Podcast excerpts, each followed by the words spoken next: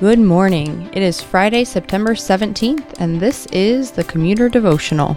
My name is Ellen, and I'm so glad that you have decided to join us today as we seek to engage our God in scripture and prayer before the busyness of our day begins. For the rest of the week, Chuck is taking some time to rest up a bit and get well.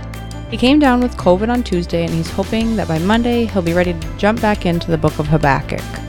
For both Thursday and Friday's episodes, we'll play some of our favorite episodes from this year, and we'll be back on Monday.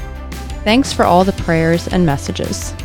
So let me read our passage for us today. I'll pray, and then we will dive right into it. This is James chapter 1, verses 2, 3, and 4.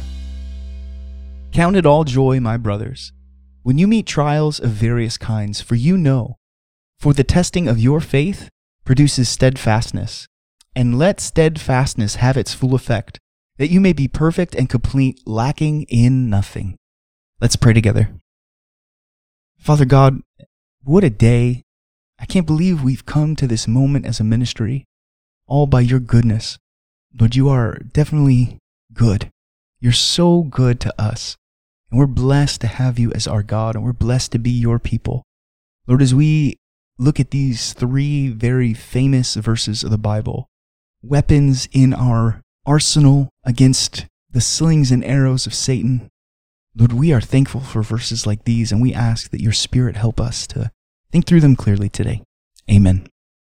Well, my friends, I'm sure, I am sure that you have heard these verses before. James starts his epistle with perhaps his most famous words from the rest of the letter. Count it all joy, my brothers, when you meet trials of various kinds. After a short greeting, James just goes right into it, offering advice straight from the heart of Jesus himself.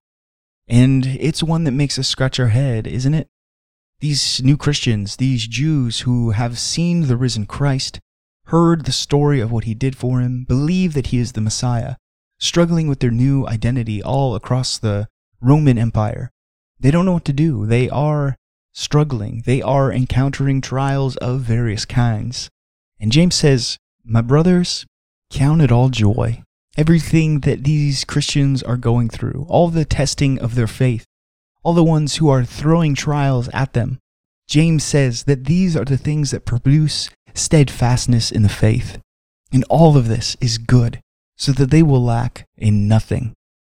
My friends, I have never done this before, but if you have a chance today to jump over and listen to our episode of Imperfect Family, it's not recorded yet, but I have the outline right here in front of me. We're about to sit down and record this episode together. And it's almost a crossover episode just between what we're going to talk about on that podcast. And for that matter, there's a lot of bleed over into the Irresistible Grace episode. The Christian life is not one that has been promised to be full of prosperity. It's not one that is going to look great and until we get to heaven be full of happiness and without any kind of trial or suffering. James says right away, and remember, this is probably one of the first epistles that even came after Jesus was resurrected. He says right away, Count it all joy, my brothers, because trials are coming and they have a purpose. They produce steadfastness so that you will lack in nothing, that you may be perfect and complete. My friends, the only way we'll ever be perfect and complete is when the full work of sanctification is completed and we look exactly like Jesus. That, of course, will happen when we come to die. And until that moment, every trial, every bit of suffering is crafting us more and more to look like our Jesus, our Jesus, who was acquainted with sorrows and grief, who himself was acquainted with trials and suffering. This is what James promises for you as a Christian living in 21st century America. Trials will come, but brothers and sisters, as we go today, may we count it all joy. We know from studying other parts of the Bible that a lot of these writers, when they start their letters or their gospels or their narratives or whatever it might be, they start them with a purpose, and that purpose will carry us through the entire letter. I wonder if that's true for James as we continue to unfold this letter together. His opening words, Count it all joy, my brothers, when you meet trials of various kinds. I wonder if that is the pair of glasses that he wants us to have as we read the rest of his epistle.